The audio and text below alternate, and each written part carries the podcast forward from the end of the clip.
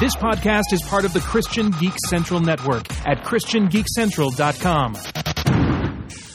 Strangers and Aliens, episode 143, The Hobbit, Battle of the Five Armies, super, super fast mini review. Welcome to the Strangers and Aliens podcast. Strangers.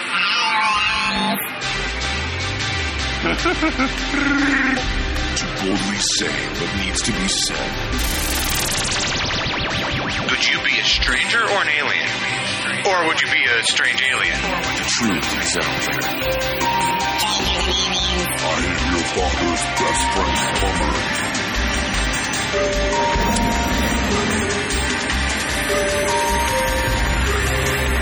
Superman. Wonder Woman. Heroes. Villains. Captain Picard versus Captain Kirk. Do you think that there's room in sci-fi for The very first thing that God did was that He created something. So we have a creative God. This is Strangers and Aliens Podcast.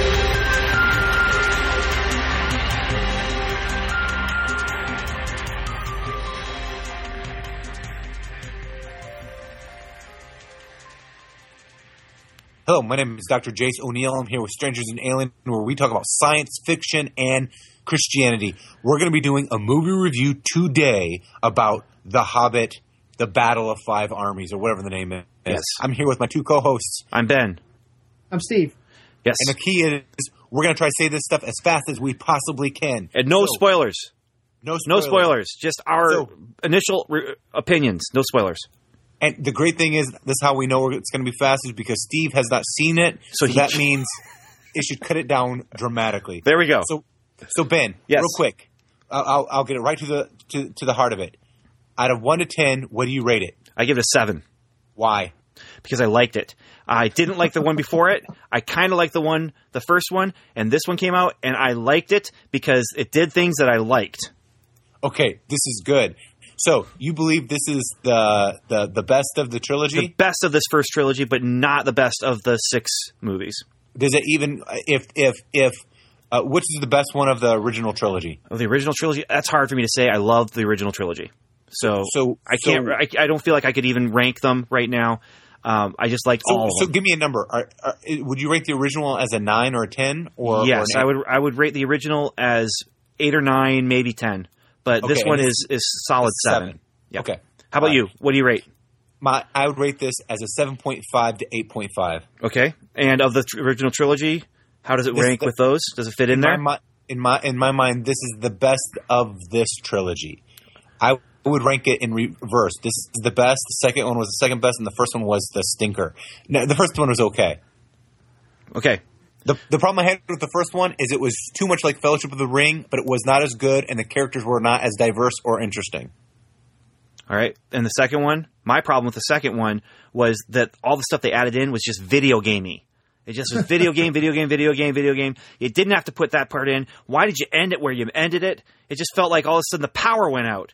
Yeah, It's just see, and and that- then this movie starts out. It's it's like okay, let's get everything out of the way that we had that we set up in the other movies. Get them out of the way, get out of the way, and now we can do this movie, this story. yeah, And no, so I agree, but I our review is going to be shorter than the time it took for. I'm not going to say it, but I, I, I think it, I like the second one because I love the cliffhanger. The first one I thought it was too goofy, too the goblin little tunnel things I thought was silly, but I enjoyed it. But it was more kiddish. It was just too similar to Fellowship of the Ring and not as good. Definitely, I feel like with the first Hobbit movie, it was trying to be Fellowship of the Ring.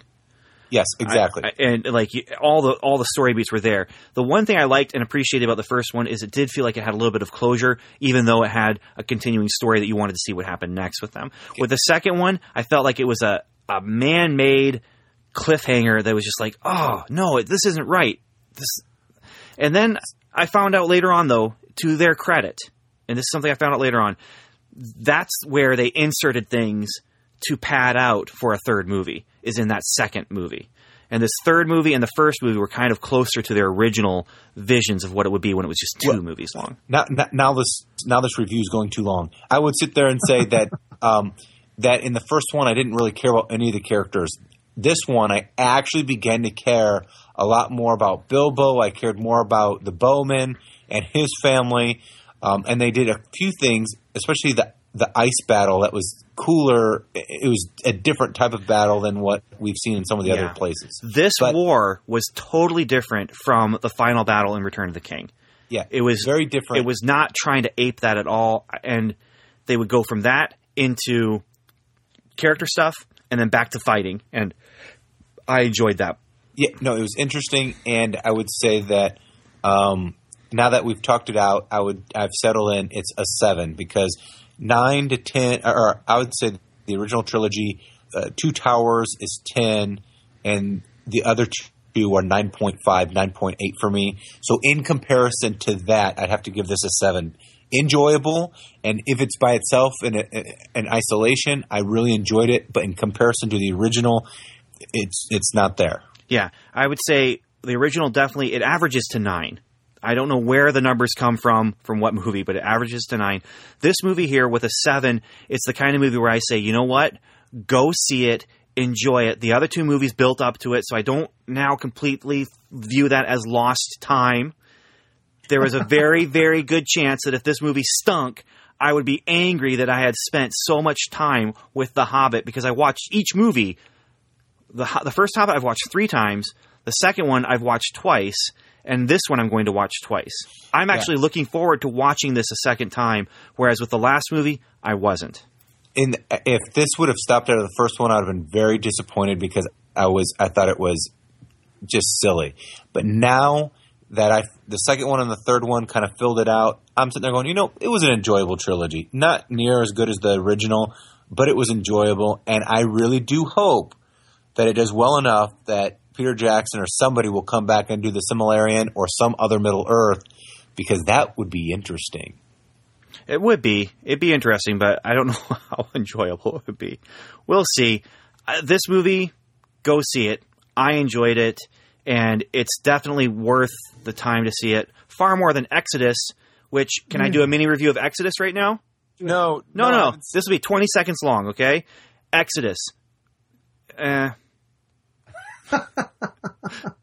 pretty pretty visuals, pretty costumes, uh, not very good story, pretty uh, pretty special effects, and there was something else good about it, but I can't remember what it was because it wasn't that great. So there's my review of Exodus. That's out of the way.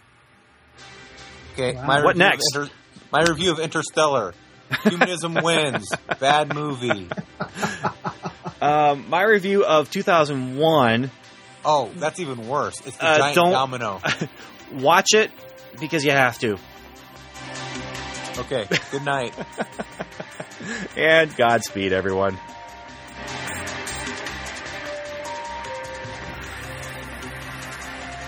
You've been listening to the Strangers and Aliens podcast, hosted by Ben Avery, Steve MacDonald, and Dr. Jace O'Neill.